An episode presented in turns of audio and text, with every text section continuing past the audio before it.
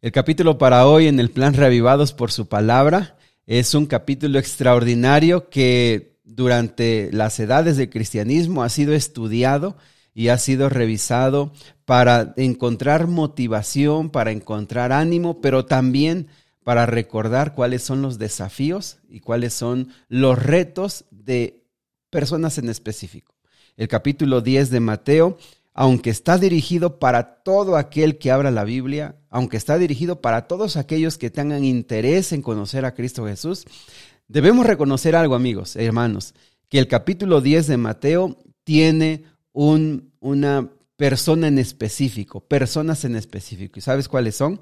Dice allí capítulo 10, versículo 1, que Dios llamó a sus doce discípulos y les dio autoridad sobre los espíritus inmundos para que los echasen fuera y para sanar toda enfermedad y toda dolencia.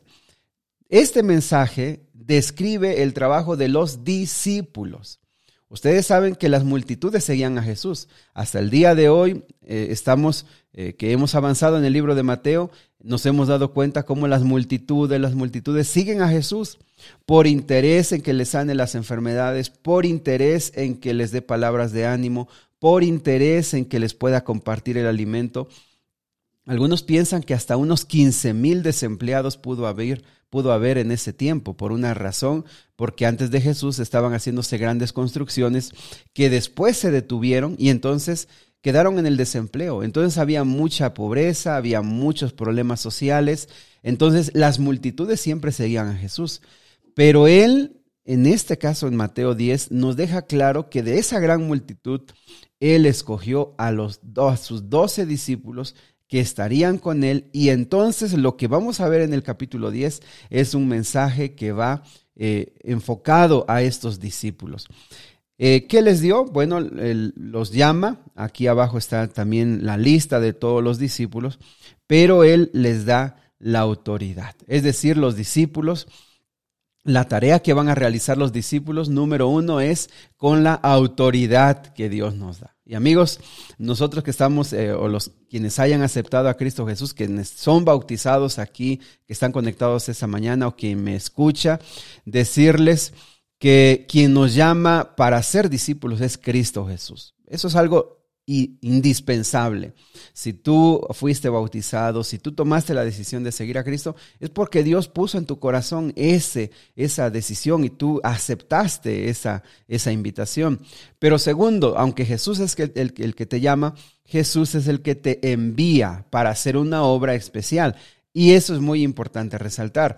Eh, Jesús tiene claro que la tarea de los discípulos va a ser ir, y hacer la misma obra que Jesús está realizando. Es decir, aquí se rompe todas esas prácticas que muchas veces se tienen de que la iglesia pues no es otra cosa sino un club social donde nos reunimos, donde nos, eh, nos la pasamos bien. Eh, la iglesia tiene un objetivo, la iglesia tiene el objetivo de extender la obra que Jesús está haciendo. Lo que Jesús ya venía realizando, ahora los discípulos lo van a hacer. Jesús está multiplicando y los manda con la autoridad que Él tiene. Me parece muy importante que Jesús les da su autoridad, no, no, no van ellos sobre sus propias decisiones. Lo siguiente es que les dice, eh, les da instrucciones. En el versículo 5 dice que Jesús les da instrucciones. Esa palabra eh, se usa también como cuando un em, general o un militar le da instrucciones a los que están bajo su cargo.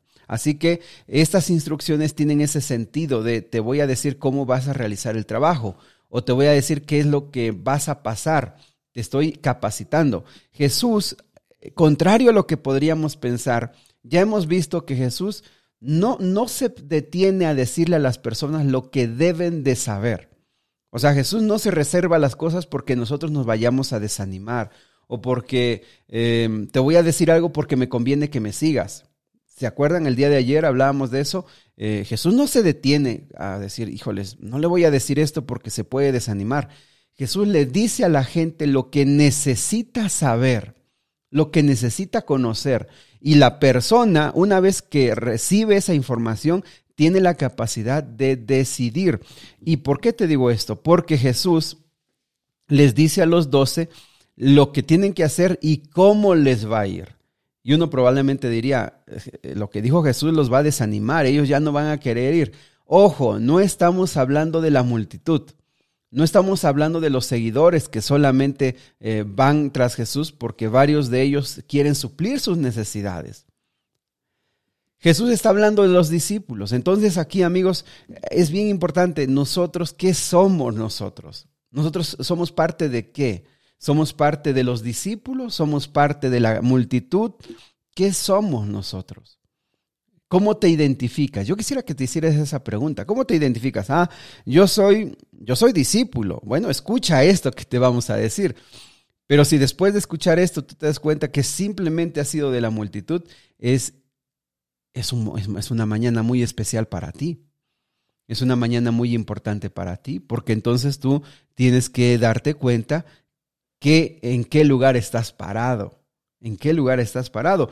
Si tú solamente eres de la multitud, a ti te conviene seguir a Jesús porque si tú sigues a Jesús, eh, vas a estar bien con tu familia, vas a conservar tu trabajo, eh, tú te sientes bien, eh, tienes paz porque dices, Dios me protege, pero eres de la multitud solamente. Déjame decirte que en la multitud no hay desarrollo espiritual, no hay crecimiento, no hay fortalecimiento y sobre todo no hay relación íntima. O sea, nosotros no podemos seguir eh, solamente siendo de la multitud. Jesús atrae a la multitud porque ayuda, porque ama a la gente, porque eh, Jesús vino a rescatar a las multitudes. Pero las multitudes tienen que, tienen que llegar a un momento en que tienen que decidir qué soy. ¿Qué soy? Y, y si esta mañana tú crees, consideras que eres un discípulo, amén, gloria a Dios, alabado sea el nombre de Dios. Pero si te das cuenta que esto, esto para ti eh, consideras que es muy difícil, probablemente sea solamente la multitud y tengas 30 años en la iglesia siendo multitud. Mira lo que le dijo Jesús al pueblo, perdón, a sus discípulos. Les dijo, bueno, eh, lo primero es que vayan a predicar, alcanzar a la casa de Israel. No se detengan con, con los samaritanos, no se detengan con los gentiles, vayan primero a la casa de Israel. ¿Y eso por qué? Porque Jesús vino primero a buscar a su pueblo, a su hijo. Así le dijo Jesús en el Antiguo Testamento de Israel, que era su hijo. Entonces Jesús viene a dar la, el último llamado, a hacer, a hacer la última invitación a su pueblo que él apartó y que sacó de Egipto. Y saben que eso también es un buen método para testificar y para hablar del amor de Dios. Antes de que vayas allá con las personas que están lejos, ¿por qué no nos detenemos un poco para tratar de alcanzar, tratar de compartir, tratar de darle un mensaje a las personas que son más cercanas, a las que están en nuestro hogar, a nuestros padres, a nuestros hermanos, a nuestros primos, compañeros de trabajo. Ellos posiblemente sean los que más debieras tú tomar en cuenta para compartirles acerca del testimonio de Cristo Jesús, del amor de Dios. También se les dice que no lleven riquezas, que no lleven eh, provisiones para eh, la obra que ellos van a realizar. Jesús los manda porque van a hacer la misma obra que Jesús y les dice, miren, no lleven oro, no lleven plata, no lleven eh, ni siquiera cobre. ¿Por qué? Porque el, el, obrero es digno de su trabajo. Yo voy a suplir sus necesidades a través, ojo con esto, aquí hay algo bien interesante, a través de la hospitalidad de las personas. Es decir, las personas que te reciban, que abran tu casa, que abran su casa, que te den un vaso de agua, esa es una colaboración, esa es una bendición que Dios con la que Dios va a premiar, recompensar y motivar el trabajo que tú realices. Amigo, tú eres discípulo, el Señor te manda. El Señor te dice, ve, haz la obra que yo estoy realizando, te doy la autoridad para que tú seas mis manos, mis pies, para que tú hables a estas personas.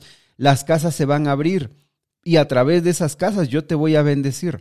Ahora, también eh, nos dice, versículo 16, algo que para muchos puede sonar difícil, que pueden tener temor. Les dice que sean prudentes como serpientes, sencillos como palomas, porque van, Jesús les dice, vas a ir como una oveja podría ir en medio de lobos, así vas a ir tú. Y desde aquí uno dice, Señor, no los desanimes, este, motívalos, diles algo que los motive. Amigos, muchas veces nuestra forma de motivar de este tiempo no es compatible con la manera en la que el Señor trabaja. Muchas veces nosotros somos de ánimo, de música, de, palabras, de entusiasmo, de gritos. Muchas veces así se define el cristianismo, pero aquí el Señor se sienta con ellos, ha estado con ellos, los, ellos han visto el trabajo que Jesús hace, cómo Jesús lo hace, y ahora les dice, quiero que maduren, quiero que ustedes experimenten a través del Espíritu Santo cómo se va a hacer este, esta labor. Vayan, pero cuando ustedes vayan, deben ser muy cuidadosos. ¿Por qué? Porque van a enfrentar tantas dificultades, tantas, um, tantos peligros como una oveja. Imagínense una oveja, cómo se puede cuidar en medio de los lobos. Pero ustedes deben ser cuidadosos porque los van a llevar a los concilios y, al, y en las sinagogas los van a azotar. Ah, me llama mucho la atención cómo un movimiento que nace allí en el, en el, judaísmo en ese tiempo, Jesús dice, esto va a hacerse muy grande. La obra que tú vas a realizar te van a llevar ante los tribunales, Ojo, la parte civil. Te van a llevar a las sinagogas, la parte religiosa. Y allí te van a azotar, te, vas, te van a perseguir. Entonces, no te preocupes lo que vas a hablar, porque Dios te va a decir cómo hablar. El Espíritu Santo te va a decir qué decir. Pero vas a ser aborrecido eh, por tus padres, por, por tus hijos. Eh, va a haber una... De, una eh, el mensaje que tú vas a llevar va a ser una división entre las familias. Y amigos, eso siempre ha sido así y así será hasta el tiempo que el Señor venga. El, mensaje de Jesús es un mensaje de esperanza, de paz, de unidad, de amor, pero también es cierto que cuando tú entiendes todo lo que Dios espera de ti, todo lo que Dios quiere hacer por ti, y cuando tú entregas tu corazón a Dios, entonces tú tienes que tomar una decisión. Y la decisión tiene que ver con seguir a Jesús y ser leal a sus mandamientos o ser eh, o seguir igual como quizá la familia lo hace. Entonces el mensaje de Jesús es de, de división, en el sentido de que debes tomar una decisión, una determinación. Espera que te van a perseguir, espera que te maltraten, espera que digan de ti cosas terribles, espera eso. Amigos, Jesús nos, nos dijo que su obra sería así. Y los que me escuchan, varios que, los hemos saludado esta mañana, yo les felicito y me siento orgulloso de conocerles. ¿Por qué? Porque sé que entregan todo su esfuerzo para la predicación del Evangelio, para alcanzar a otras personas. Pero también es cierto que muchos amigos nunca hemos enfrentado persecución, nunca la gente nos ha, eh, nos ha ofendido. ¿Por qué? No porque lo busquemos, sino porque no, nuestra forma de ser no ha sido una diferencia en el mundo. Es decir, nuestro mensaje no ha sido tan claro, nuestra vida, nuestro testimonio no ha sido tan claro, que la gente no ha necesitado perseguirnos. ¿Por qué? Porque no ha habido ninguna diferencia en nuestra vida. No, no, vivimos tan semejante al mundo que el mundo ni siquiera sabe que somos diferentes.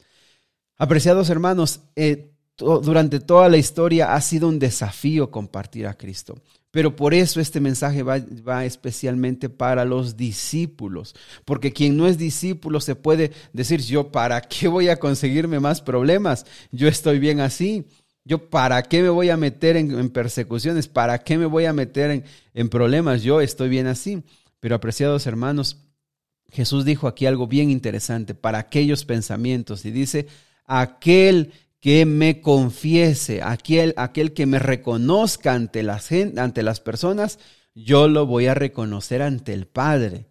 Ese va a salvar. Aquel que piense, ah, no, pues yo no me quiero meter en problemas, yo no me quiero meter en dificultades y piense, yo voy a conservar mi vida, la va a perder, dice Jesús. Pero aquel que toma su cruz y me sigue, aquel que entrega su vida, miren, ¿qué significa toma su cruz? Pues eh, lo puedes comprender muy fácilmente cuando eh, Jesús tomó su cruz y caminó hacia el Calvario. Es decir, cuando una persona estaba condenada a muerte, lo, lo último que él hacía era cargar su cruz y caminar hacia la muerte. Es decir, tomar la, la cruz era significado de aceptar que yo ya estoy prácticamente muerto. Es decir, que ya mi vida yo ya la voy a perder. Jesús dice, mira, si tú me sigues, tú tienes que tomar la decisión de decir, como dijo Pablo, que nos gusta decirlo, pero, pero que quizá no lo hemos entendido más a profundidad. Pablo dijo, ya no vivo yo, Cristo vive en mí. Y uno dice, qué bonito, porque Cristo vive en mi corazón. Pero eh, esto, si lo ligamos con esta, con esta parte, Jesús dijo, cuando tú dices, tomo mi cruz, tú estás diciendo, ya no vivo yo. Es decir, mi vida ya no me pertenece. Yo estoy dispuesto a, yo no, no estoy, estoy dispuesto, mas no me voy a exponer, mas no lo ando buscando, pero estoy dispuesto que si Dios me lleva a peligros, a exponer mi vida, o en su caso, que yo dé mi vida por Él, yo ya mi vida ya la perdí, yo ya la entregué a Dios, por eso tomé mi cruz, yo ya la entregué. Estimados amigos, estamos hablando de los discípulos, estamos hablando de las personas que se han entregado totalmente. Estamos hablando de las personas que dicen, ya mi vida no me pertenece, mi vida le pertenece a Dios, yo ya morí. Ahora lo que yo tengo es que si Dios quiere, Él me va a dar, me, me dé lo que, lo que Él quiera darme.